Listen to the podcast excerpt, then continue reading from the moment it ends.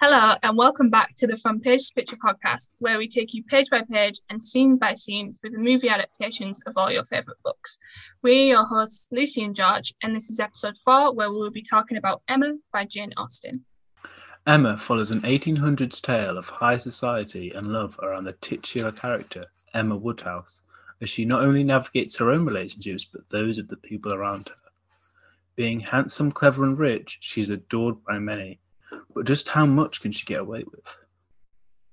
Emma is a comedy of manners written by Jane Austen, and at the time of publication, it was often described as revolutionary and radical in style for Austen's bold and courageous depiction of the eponymous leading protagonist. Emma was also Austen's last novel to be published during her lifetime. The book has been widely adapted for both TV and film, with the first being in 1996, starring Gwyneth Paltrow as Emma. A&E also released its own TV movie adaptation around the same time, starring Kate Beckinsale. The most recent adaptation, however, and the one we will be discussing in this episode, is the 2020 version starring Anya Taylor-Joy, best known for The Witch and The Queen's Gambit in the leading role as Emma. The film also stars the fantastic Johnny Flynn, Josh O'Connor, Bill Nighy, and Miranda Hart. With a directorial debut by Autumn de Wilde and written by Eleanor Catton, Emma earned $26 million at the box office.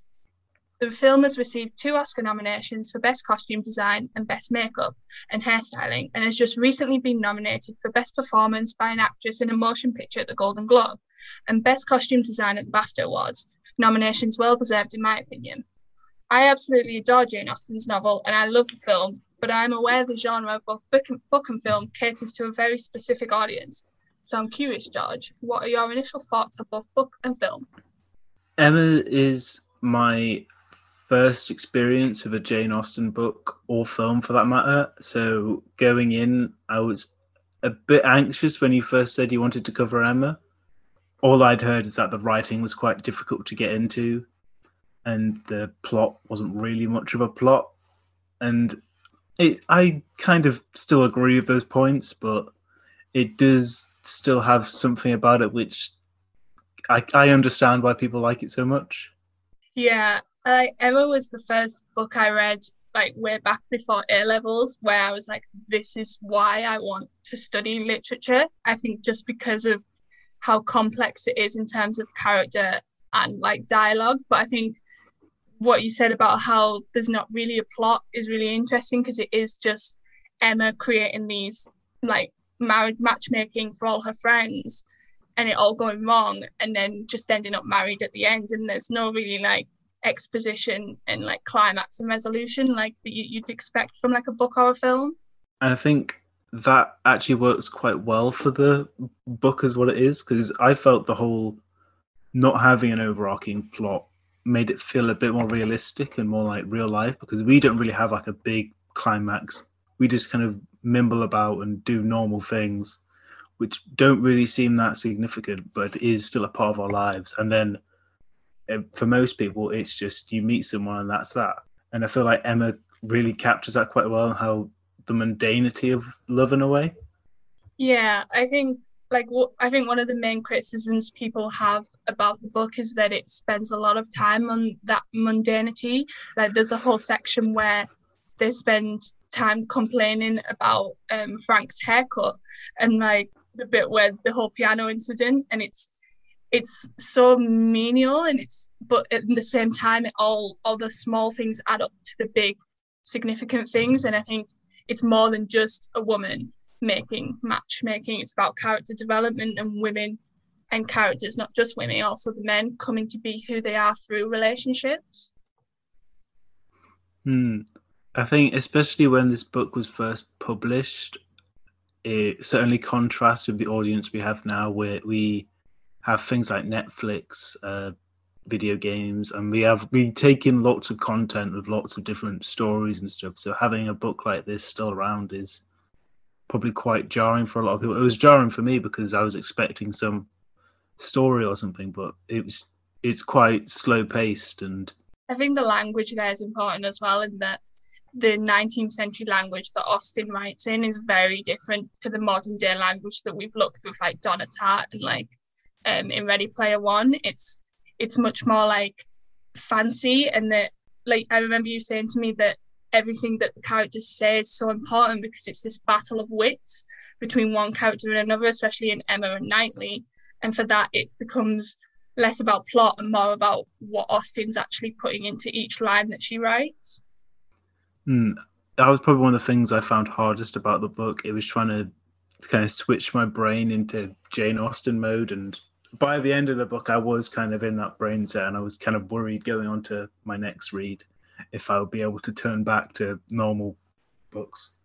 And it was, uh, it's interesting because, like you said, it is like a battle of wits, but I kind of felt it was kind of like a like a dance routine between the two people conversing, be them Knightley and Emma or Harriet and Emma. And it's just how everyone in this society is growing up in a way where they've been taught how to act and how to move and if you step one way the other person has to step the other way even if they don't really want to. Yeah i think propriety is so important during the 19th century not just in like what people spoke and the language they used but also in the action. And i think when you look at the film adaptation of that it's not as important in that we get these much more explicit kiss scenes between the characters that you don't get in the book. And we get this like this this nudity in that one of the first scenes that we have is Knightley getting dressed and he's like naked from behind and then Emma herself lifts her skirt up to like to the fire. And that wasn't there in the book because during the 19th century Austen to write that would have it would have shocked audiences so much. So I think that the film very much plays up to more of a modern audience yeah, I I really did find that while I was watching the film. It felt a lot more sexualizing of the characters, especially Emma. And I guess that is in part to do is that with it being so different a tale than from past audiences to modern audiences, they have to kind of, I guess, in a kind of crude way, keep the audience engaged, be it via butts. Yeah, it's the best way to do it. But also, I think like it's still kind of there in the book in that Emma's this she embodies this woman who's not just going to find love well not going to find a match based on marriage and money and like circumstance. She wants love. And even then she says i don't want to marry because she wants to stay with her dad. And i think even in this century where women like they were expected to marry and they were expected to be lower than the men austen still try and puts that radical modern side to it in that strong character that does what she does for herself. And like she does it for her own agency.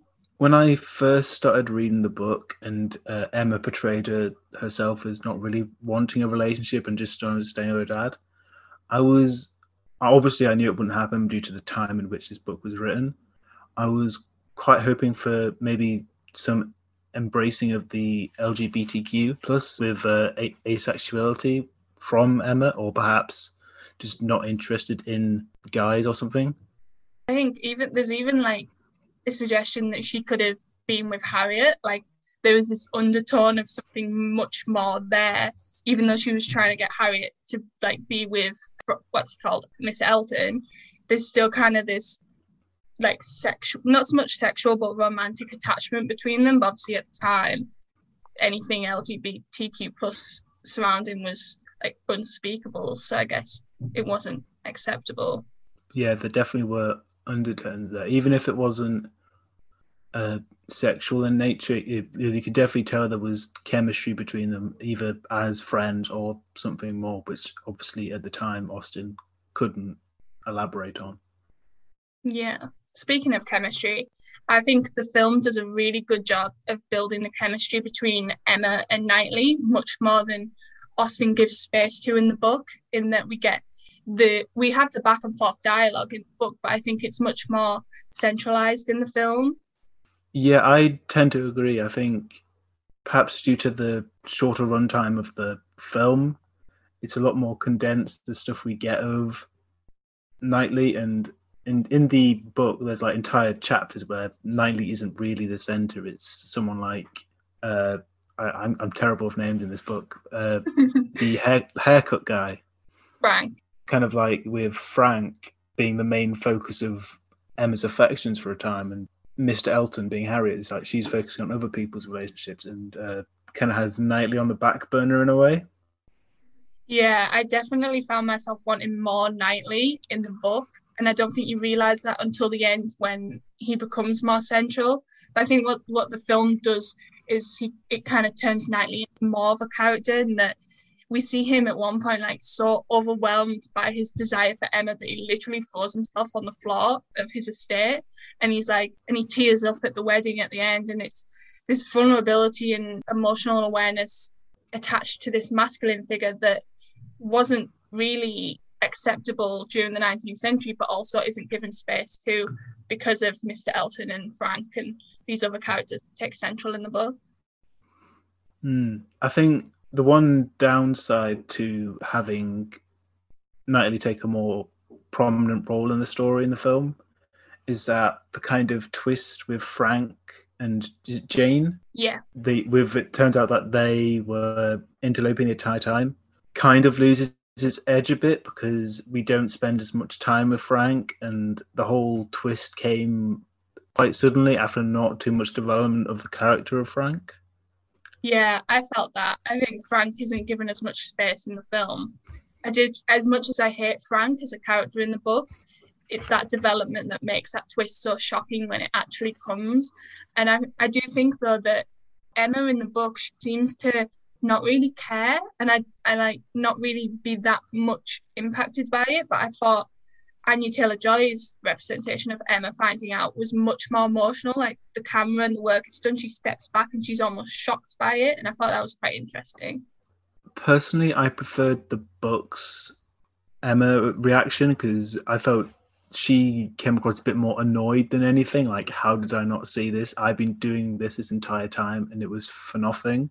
And then when he realized, when she realized, oh, Harriet is going to be in a state again, I'm even more annoyed because I messed up again, and I'm Emma, and I never mess up.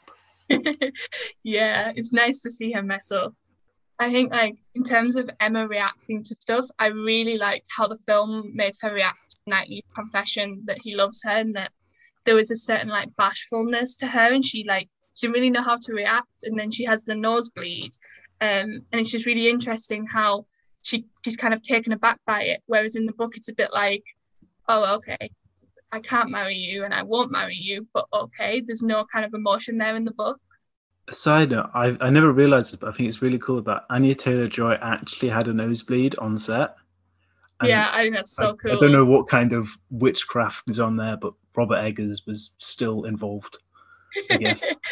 I um, read an interview where De Wilde said that um, she wanted Emma to have the nosebleed, um, so that it was planned, but then she did it because she wanted Emma to look like a hot mess, which was like more modern. But then Anya Taylor Joy just happened to have a nosebleed at that exact time, which is just the power of her. The power of Anya Taylor Joy. I worship her. Don't we all?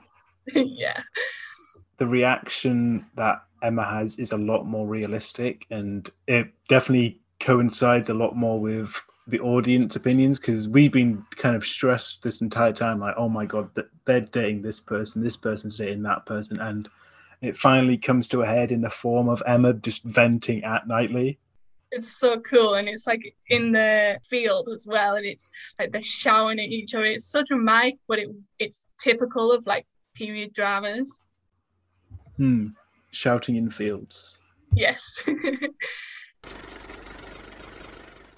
um i think what the film does really well um adapting the book is that all the essential aspects are there and that we've got this confession of love um, both in the field but also in the carriage when um, Frank confess not Frank, Mr. Elton confesses to Emma. And then we've got the piano and we've got like the tense Box Hill picnic. And I don't think there's really anything major that the film misses in adapting the book. She did a really good job of one knowing the source material and being able to trim it in a way in which it was a more bite-sized, uh, easy to consume film for modern audiences, but also keep the core aspects of Austen's original novel by getting getting rid of the most of the mundane things which didn't really do much or would they would have realized probably would have missed a lot of audiences. And so like emma breaking her shoelace that entire scene was a bit of a waste of time. and it was smart that the film decides to let go of that. Yeah, but then it sometimes it it puts things in like she put things in there that weren't in the book. Like we get a lot of scenes of um Mr. Woodhouse and um, Mr. Knightley reading together by the fire, and it's like it's so wholesome and it's so cute that it's those tiny shots that you're like that make you invested in the characters. Mm, and I really like how they kind of gave Mr. Knightley his own little sub story of fighting the draft of like, and then he just in one scene just walked past him. he's just surrounded by those cover things, trying to keep warm, and it one sh- shows his own fragility in a way, but also shows why he's so lovable and quirky. Yeah, he's literally like the epitome of a hypochondriac, convinced that everyone he's to meet is like at risk of catching a cold. And I found it really funny when he like started to rearrange the furniture at the end to protect himself, and it allowed Emma and Mr. Knightley like that protection like, away from him to kiss. It was it's the like the little things that are just quite humorous. I love the scene where uh, they're at the dinner and Mr. Elton is says, "Oh, it looks like it's going to snow," and Mr. Woodhouse absolutely loses his mind, and it's just great, and everyone's just running around screaming. it's so witty, and I think that's that's what I love about the film, in that it really gets across the comedy side of Austen's writing, in that everything that like all of the dialogue is fun and like sparkles with this humor that where you just it's just wholesome when you're watching it. That's been part of the reasons why I'm a bit more anxious about when we uncover books like uh, Pride and Prejudice and Sense and Sensibility because I assume they're more serious. And the thing I most enjoyed about Emma was the more light-hearted times rather than the more serious emotional stuff. Yeah, I think Emma does a good job of creating a balance between this like satire, humor, and the romance, whereas Mm. Um, Pride and Prejudice is much more focused on like intimate and serious scenes, and doesn't really have that absurdity that um, comes across in characters like Mr. Elton and um, Mr. Woodhouse. Mr. Elton is on something in this film. It's it's amazing. Just the massive smile, the Harry Hill collar. It's just it's, it's so crazy. funny. He um I like it at the beginning when he um mispronounces innocence and it's just you just know that he's just going to be an absolute mental nutcase for the whole film. It's not like he comes across as a complete like conniving evil person initially. He just comes across as a bit of an idiot. And I think he's, he's kind of endearing in that way, and you can kind of tell why Emma tried to partner Elton and Harriet up in that regard. Yeah, I think the I, I think I prefer the film version of Mr. Elton more than the book version, especially like in the book, there's one scene where it's all just about the letters that he sent to Harriet, but obviously were meant for Emma, and it makes him come across quite like pompous. Whereas I feel like that that that's still there in the film, but in a more like light-hearted way. Mm, he comes across quite sour and cold and grumpy that he doesn't get his own way in the film. Um, in the book, sorry, and in the also that when he marries, uh, he kind of comes across kind of up himself, like, yeah, I just married this person I met six weeks ago. What are you going to do about it? Whereas in the film, he's just he get he's he he's definitely got like bottom energy. and he's just he's just he kind of just seems happy to be there for the rest of the film. Yeah. Speaking of um, Mrs. Elton, I absolutely hated her in the book. Like she all she could speak about was like oh, have you not been to Bath? Like, you really should go to Bath. But in the film, she's much more, like, she's still annoying, but I think she's much more endearing as well. She kind of seems, she seems like a perfect, like, antithesis to Emma in a way. Like, they, they're two sides of the same coin. And when they first meet each other in the church, and uh, Mrs. Elton is sat in the front row and then kind of turns and gives like a little shrug to Emma. You can just tell like Emma has competition now. Yeah, I think competition is so important for Emma because not just with like Mrs. Elton, but also with Jane, in that um, Jane comes to this town that Emma's lived in her whole life, and then Jane can suddenly sing better than her and play the piano better than her and can do her hair better than her, and it's it's like oh I'm I'm not the the girl that everyone's looking at anymore. I've got someone who's better than me. Mm, and I think that's the basis of Mr. Knightley's initial argument with Emma and how Emma has no one to keep her in check, and the friendship with Harriet is going to be both negative for both of them, and that it's just going to fuel Emma's ego. And I think the inclusion of Jane and Mrs. Elton really helps humanize her a bit and makes her become aware of the people she's hurting around her. Kind of like with, is it Miss Bates? Yeah. Played by Miranda Hart. When uh, Emma insults her, and then you realize that Mrs. Elton is the one in the right in this situation. It really makes Emma go into her own perspective, and especially when scolded by Mr. Knightley, you kind of realize how how badly she messed up. Yeah, I think that's why Mr. Knightley is such a good match for Emma. In that we see Frank bring out the bad side of Emma, and kind of make her into this horrible person. But Mr. Knightley gives the perspective, and it's almost like this equal relationship where he can he he allows her to develop as a woman and as a friend towards those in the town. It's it's really in like really nice to see across both the book and the film this really developed change in Emma as she grows as a person just going back to the analogy of the conversations being like dances, it's like Mr. Knightley is the only one able to keep up with Emma's rhythm. Yeah, I like that. Speaking of dances, I actually really loved the dance scene between Emma and Knightley, possibly my favourite scene in the film.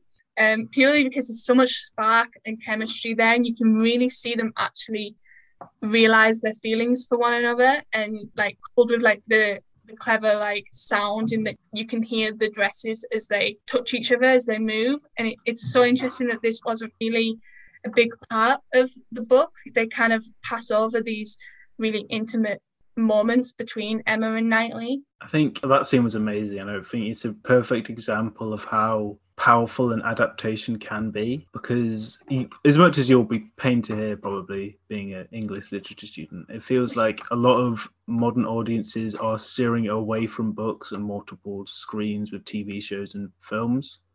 And so being able to present a way in which people can still get the same emotions is really important. So including the sounds and the looks and the choreographed dances, which you can't include in a book unless it's in your own mind. But on the screen, it's actual professional choreographers doing it. And I think it kind of shows that they've perfectly adapted and perfected Austen's work in some regards. Yeah, 100%. I think the, the chemistry is there in the book, and it's so important that you use the choreography and the sound to get that across in the film. And I think De Wilde does a really good job of that, especially in that I don't know if you noticed, but both Emma and Knightley don't have gloves on and everyone else does and they actually touch barehanded and but like that was so much more intimate than in the book and I think that makes you more makes you you love the chemistry in their characters more but also go back to the book and think yeah this she's took out this subtle intimacy and made it into something viewers can really get invested in. Mm uh, De Wilde really did a good job of taking key concepts and ideas in the book and like kind of expanding them into a film which people would understand a lot clearer without having to think about because when you're reading a book you can kind of read at your own pace like read one bit maybe reread a page and try and think oh yeah perhaps that's what uh, austen means. Whereas when you're watching a film it's two hours long you've got to keep up with the plot you've got to try and keep up with what's going. So if you make it as clear as possible to people without leading them along like a little kid. It really helps the audience understand what's going on. Yeah, but at the same time, um, De Wilde also leaves like in terms of dialogue. She she literally takes the dialogue from the book and puts it straight into the mouths of the actors.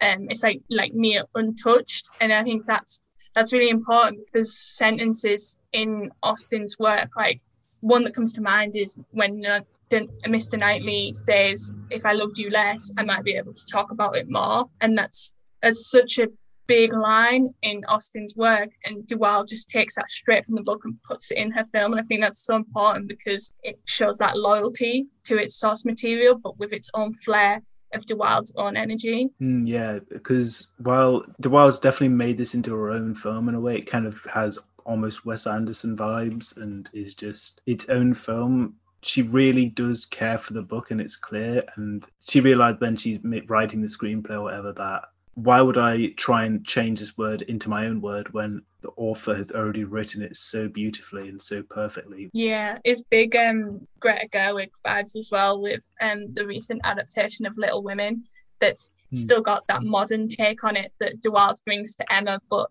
at the same time retains the integrity of the characters and the dialogue and the costume and the setting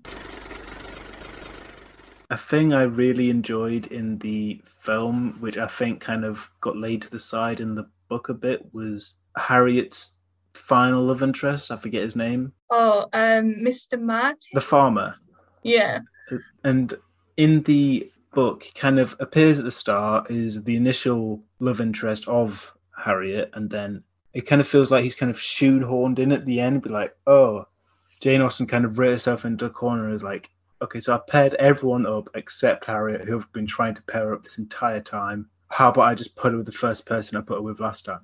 and it kind of feels a bit uh, like a last minute thing. Whereas in the film, it is a, it's the exact same story, but I think with it being the two hour runtime, it doesn't feel like it was that. It's still a lingering thought in a lot of the audience's mind. Yeah, I think like the, we still return to Martin in the book in that Harriet freaks out whenever she sees him purely because she rejected him and she feels bad.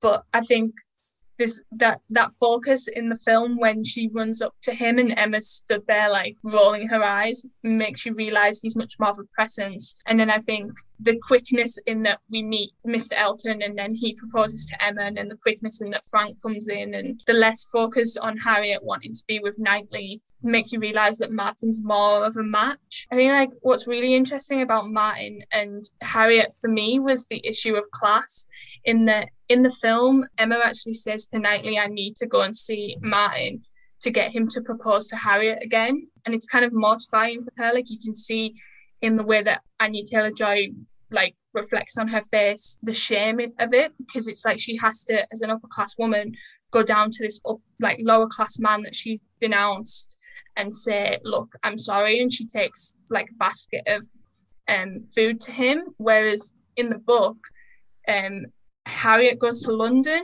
for like a long stretch of time and then it's just known to Emma by from Mr. Knightley that they're engaged again. There's no acknowledging the shame of the class issue. Mm, I feel in the book, Emma never really has to take the brunt of her own faults, apart from maybe the Mrs. Bates situation.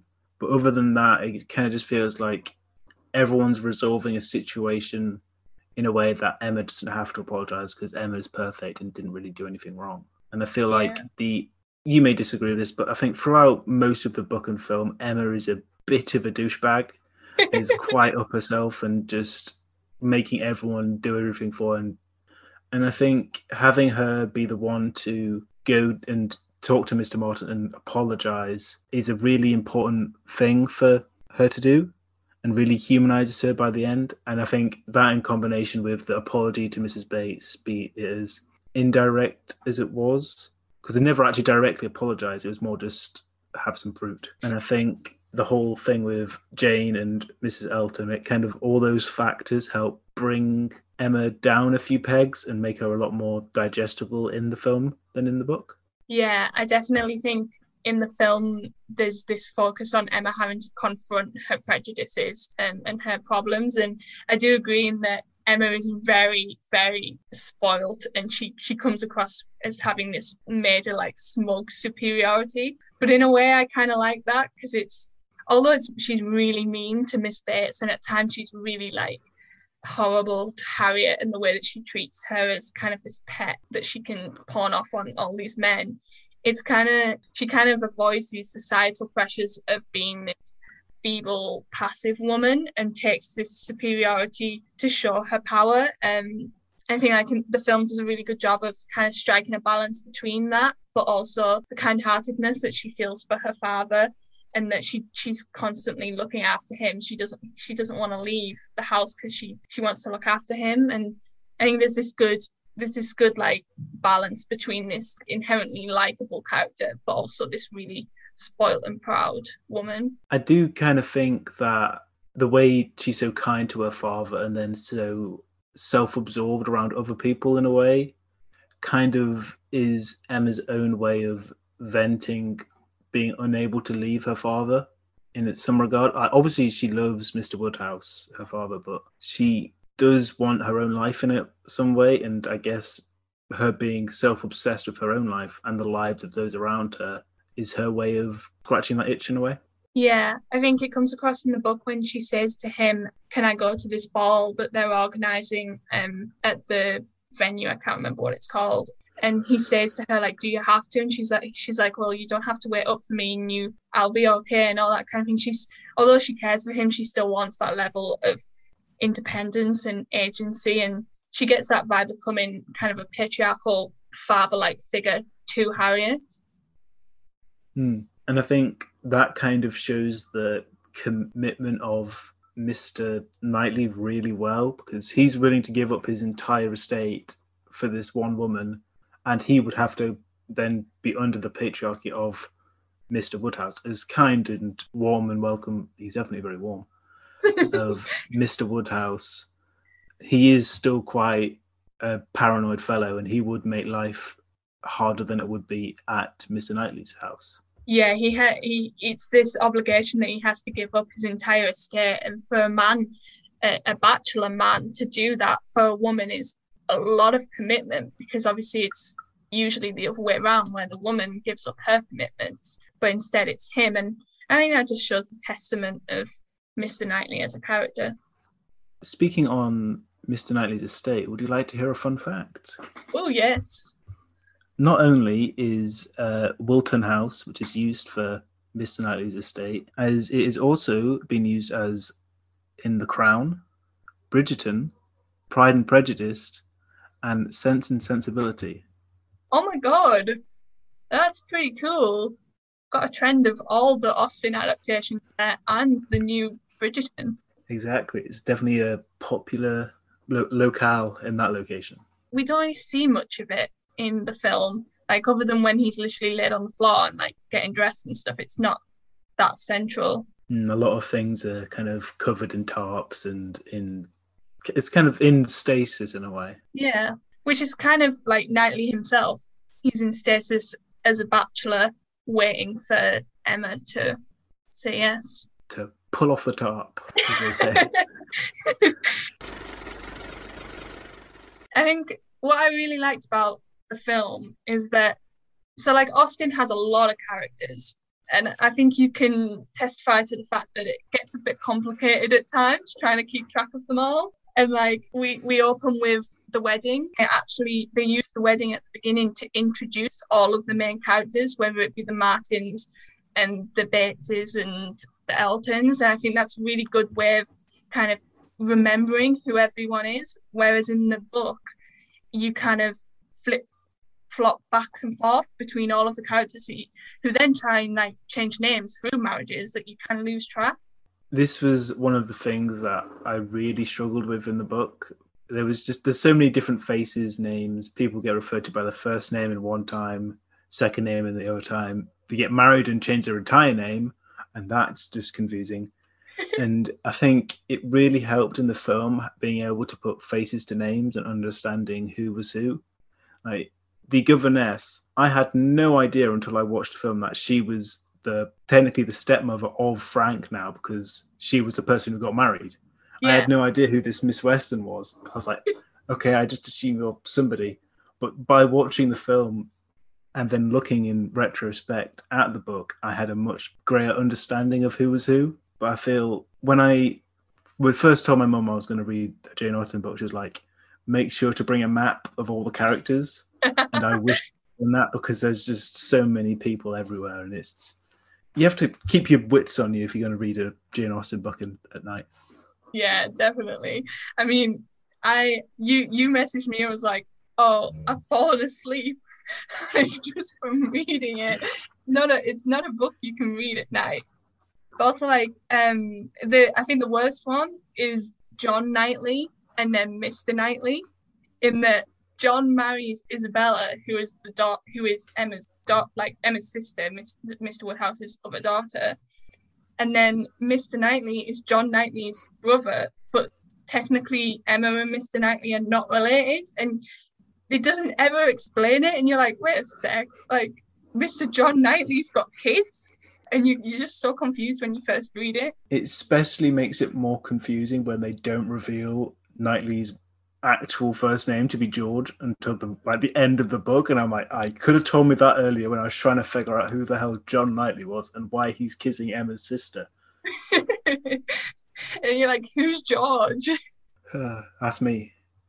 that's you. The costume design in the film is absolutely amazing, and it's no wonder it's been nominated for an Academy Award. Like all of Anya Taylor Joy's dresses and like hair hairstyles and stuff are so cool, and I think they perfectly show who Emma is. Like, she's a master of what she does. She's a high society whiz with all of her knowing exactly what to wear, what to perfectly complement the weather, the seasons, and everything. My one complaint is that all the guys look like Harry Hill. like the high collars and all that thing. It was really jarring, and I, my my ears got a bit uncomfortable because I could kind of feel their cuffs like scraping against my ears, like bit of my ear. It was just not good. I I don't really particularly find any of the guys attractive, um, especially like Mr. Knightley, which was kind of hard trying to root for them when Mr. Knightley wasn't really someone you could root behind yourself. But um, I do agree in that the dresses are so like it's this Georgian era that comes across in the costume design. And I love how like when Emma's feeling particularly bold, she'll wear a white like a yellow dress with like a yellow eccentric hat. And then when she's so vulnerable after Mr. Knightley um, confesses to her, she's in this white gown and she's like her hair's a mess and she's like out of breath and it's it's this costume reflecting the attitude of the character. Mm, yeah, the the color palettes and the costumes really work well. The themes being displayed, and I feel everyone is dressed in a specific way in every specific scene. Like it's not like, eh, throw this dress we found in a cupboard on, and we'll go from there. Everyone has their specific thing, which adds a specific element to each scene, more than at some point even more than the words being said. Them not wearing gloves during the dance, that's a, a an excellent example of that. Yeah, I do think one of the best bits about the film is just how aesthetically pleasing it all is. Like it's all very clean and pretty to look at. Like colors of the dresses, the colors of the set, um, and we get so much like detail. Like like I said, we get zoom ins on the books and Emma's paintings, but we also get zoom ins on the patterns on her gloves, and the detail of it all is so like you can tell that so much thought and energy has been put into the set and the costume design. I was going to save my other fact till the end, but I feel what we're talking about now really works with what my other fact was. So, would you like to hear my other fact? Yes, shoot it at me. One of the first filming locations that had to be established was Hartfield, the home of Mr. Woodhouse and his daughter Emma, since they would need to be colour coordinated with costumes. According to the production designer, Cav- Kave Quinn, the challenge was twofold. First, the location had to be one that hadn't been used extensively in film before, and they needed to have some latitude with redecorating, which is not allowed in National Trust stately homes. The answer came when they found Firle Place, which had all the Georgian elements they needed and was open to redecorating to accommodate the color scheme. So they literally decorated the house to match the costumes. That is that is commitment. That is so cool.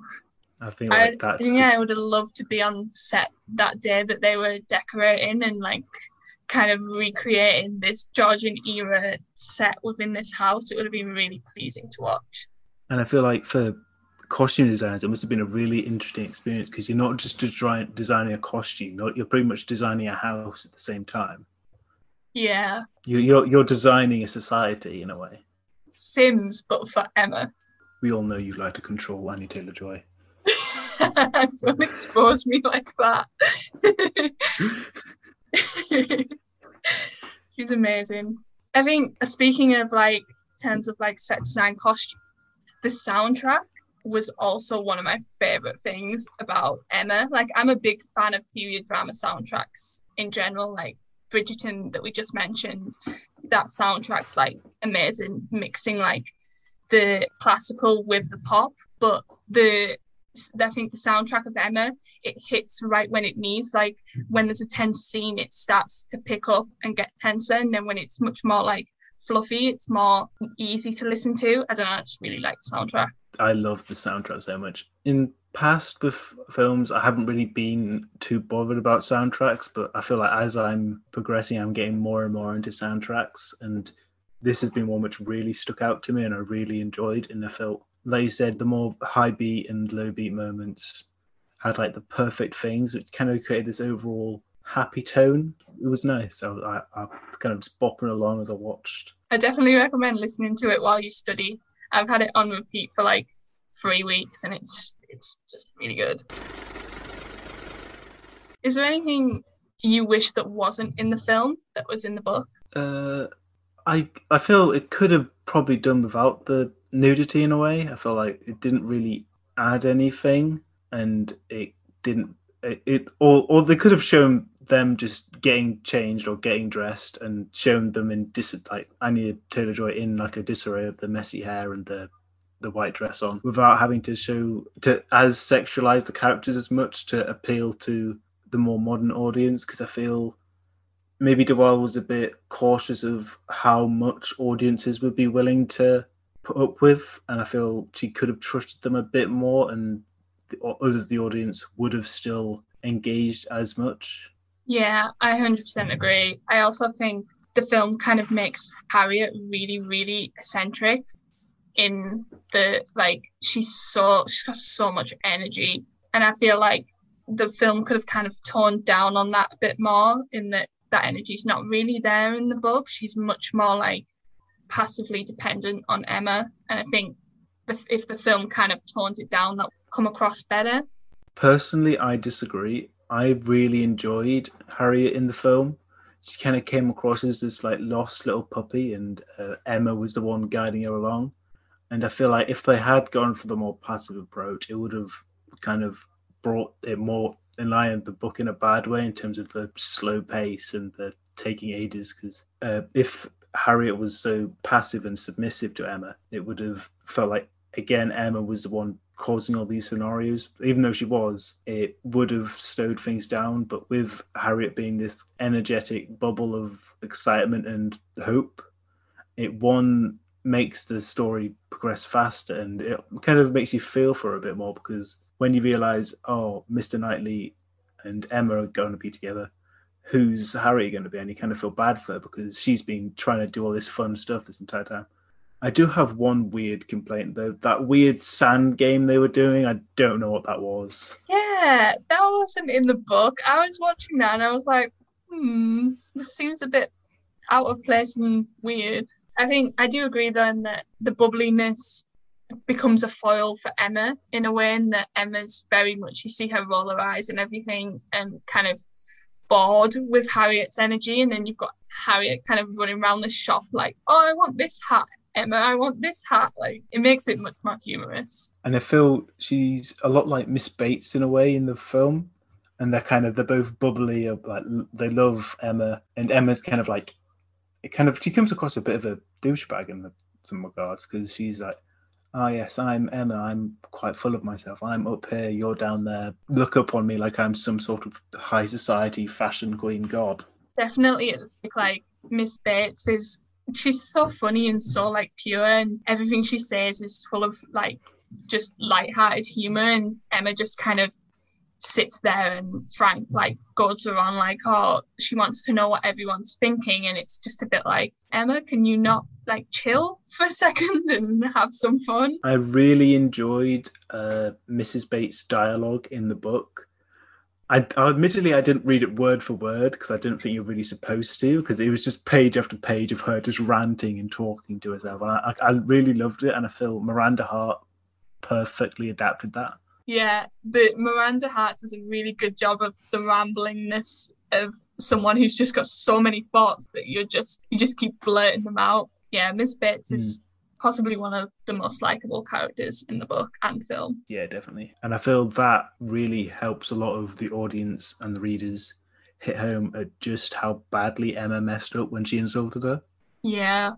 You can see it in um Anya Taylor Joy's face, like when she's portraying Emma after when Miss Bates has to be like, What did I do wrong? Like I didn't do anything to her and Emma's just starting to be like, Oh shit, like I realised that I've I'm, I've placed myself on a pedestal and I need to kind of step off it and be nice to my friends. Hmm.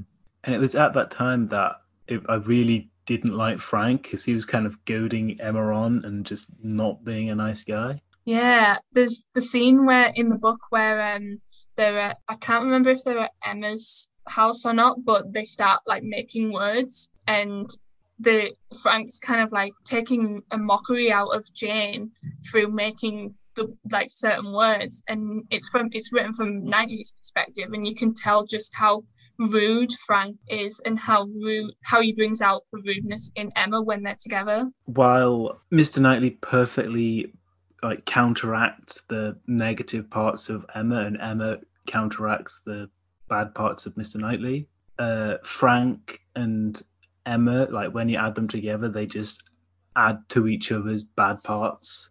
Yeah, they bring out the worst in one another, which is mm. why they're not a good pair. Also, like going back to the plot twist of um, Frank being engaged to Jane all along, like Frank's such a dick to kind of be with Emma in a way that's clearly more than friends in the book and still and but know that he's engaged to this Jane that's come to the town and just go along with it. I mean, it's so rude to mess with Emma's feelings like that.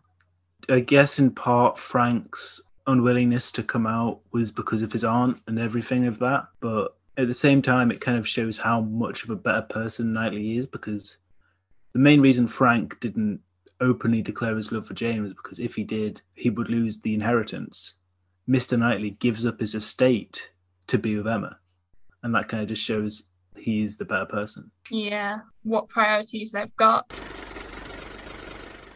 In the opposite direction, is there anything that was in the book that wasn't put in the film that you like that was in the book that you wish was also in the film?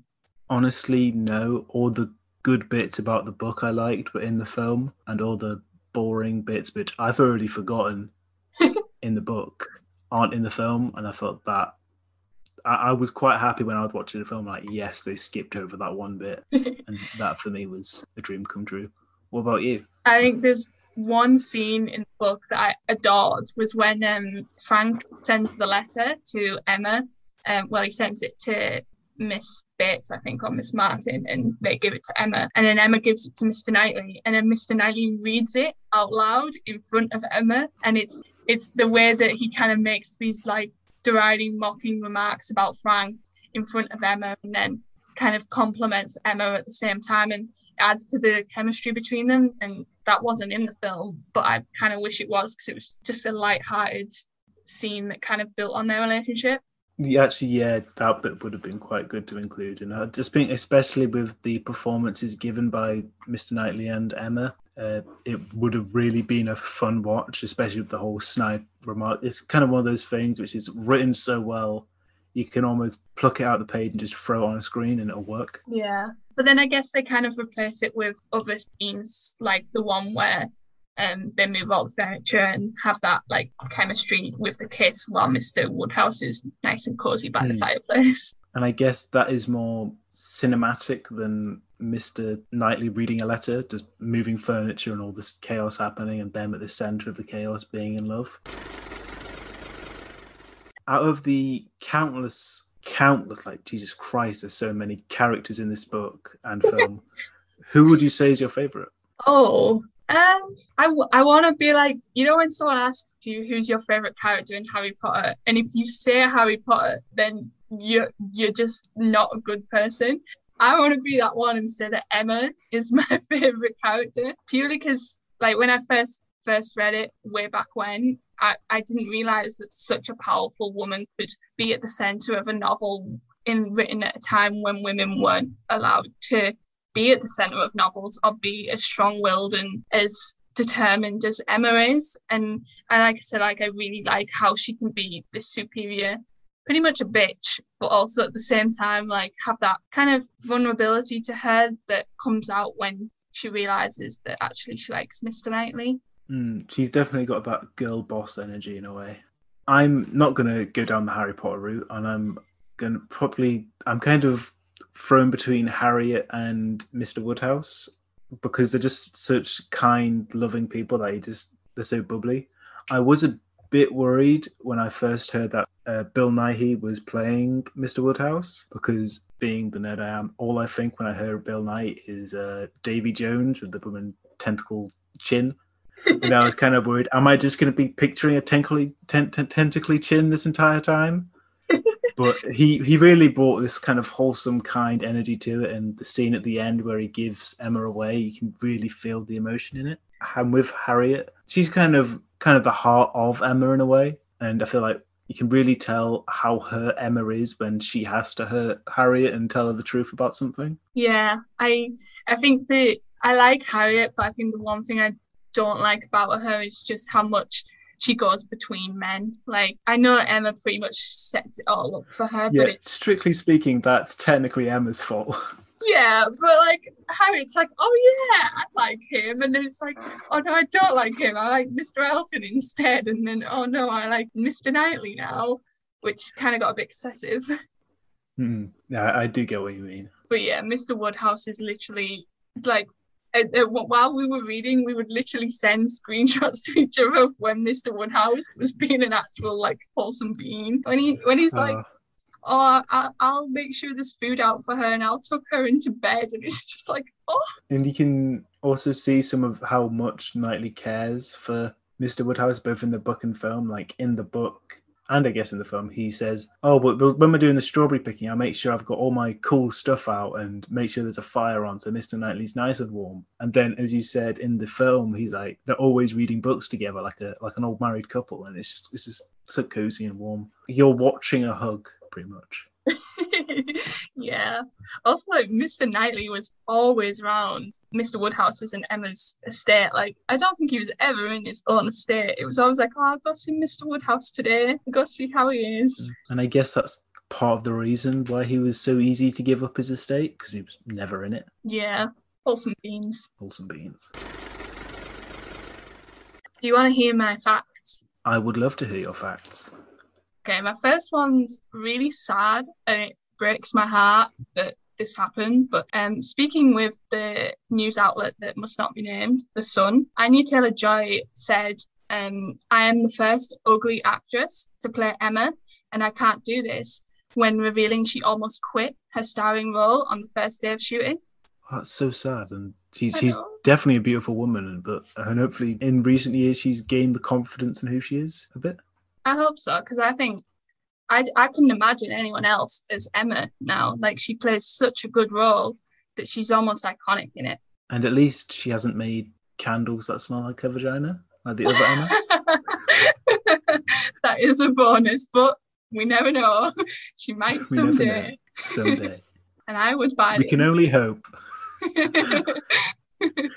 Um, my second fact is um, when Austen began writing her novel, she said, I'm going to take a heroine whom no one but myself will much like. And I think that's really interesting because it's she set out with the intention that she wanted to create a character in Emma that no one liked. And like I said, like she's my favorite character in the book. Yeah, I feel with the creation of Emma, she's really she kind of like sparked something probably in a lot of people, like the whole girl boss vibes and empowering a lot of people. Like Emma is the center of all these people, but it isn't like a, a sexual way. It's more like a part respect, part I I'm gonna hold my class. I know how to rule over, over you. Get down and kiss my Anya Taylor Joy sized feet. And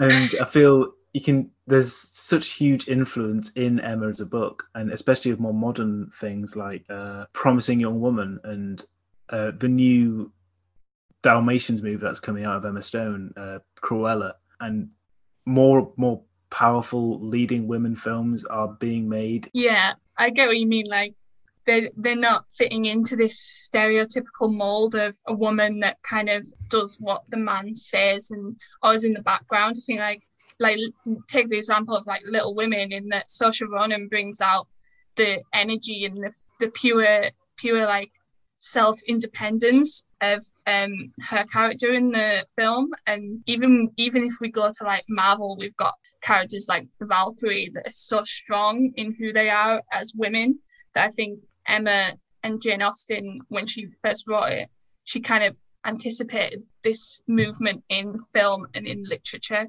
of women being at the center. Uh, I feel like at the time this was written, with the women's movement being as far back as it was back then, the whole concept of a, a woman arguing with a guy as much as Emma did with Mr. Knightley, and then still winning at the end and getting the guy, kind of probably made a lot of people really pissed off, being like, they can't talk to us like that. And then a lot of women were like, why can't we? And it just, I think that's kind of a really cool thing about what Emma is as a book and a concept. Yeah, hundred percent. Like women were told to be in their place, and that men ones who control the discourse and who co- controlled the conversations. And Emma completely and utterly goes against that. And it was before the feminist movement, but I agree in that it pro- people, women who read it, young women, would have thought actually I can go against these dominant idea ideas of me having to stand back with a man and actually be like Emma. I think that's just so powerful to create a role model in literature at a time when women needed a role model. Mm, she really paved the way. Yeah.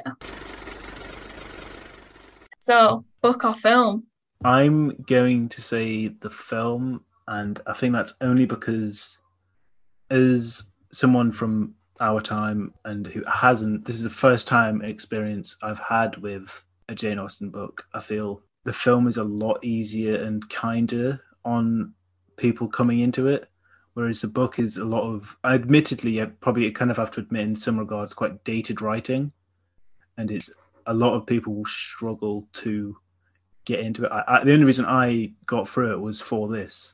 If I was, I, I wouldn't have read Emma for fun, and, but it's the the film is a lot more enjoyable, even if you don't understand what's going on. Like when my family watched it, they had no idea what was going on, but the colors and the the music and the performances they still presided some aspects that you could enjoy it without having to understand it and i felt it was it's a lot of a it's a lot kinder of an experience than the book Yeah, I What think you?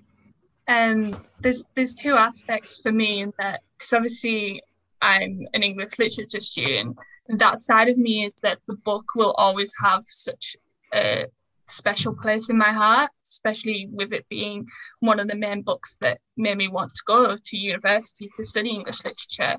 Um but then if I look at the entertainment side of me like the side that just wants to watch a film or want to watch a good period drama film. In that way, I see that the film is much more like easily accessible in that you I, I could easily rewatch the film like three times, four times a week, but I wouldn't I wouldn't like quickly go back to read reading Emma in that I probably wouldn't have reread it if it wasn't for this for a long time, unless I was studying it or like if it was for this. I think in that way I'd probably choose the film. Hmm, there's definitely a lot of you have to respect where it came from but perhaps embrace where it is now. Yeah, hundred percent. so i guess that takes us to the end of the page end of the credits and the end of hopefully our first jane austen novel. We hope you enjoyed it as much as we did and please feel free to let us know your opinions in the book or film on twitter at from page to pick and on instagram at from page to picture Join us next time as we cover Gillian Flynn's crime thriller masterpiece, Gone Girl, and its Academy Award winning film adaptation by David Fincher. Thank you for listening.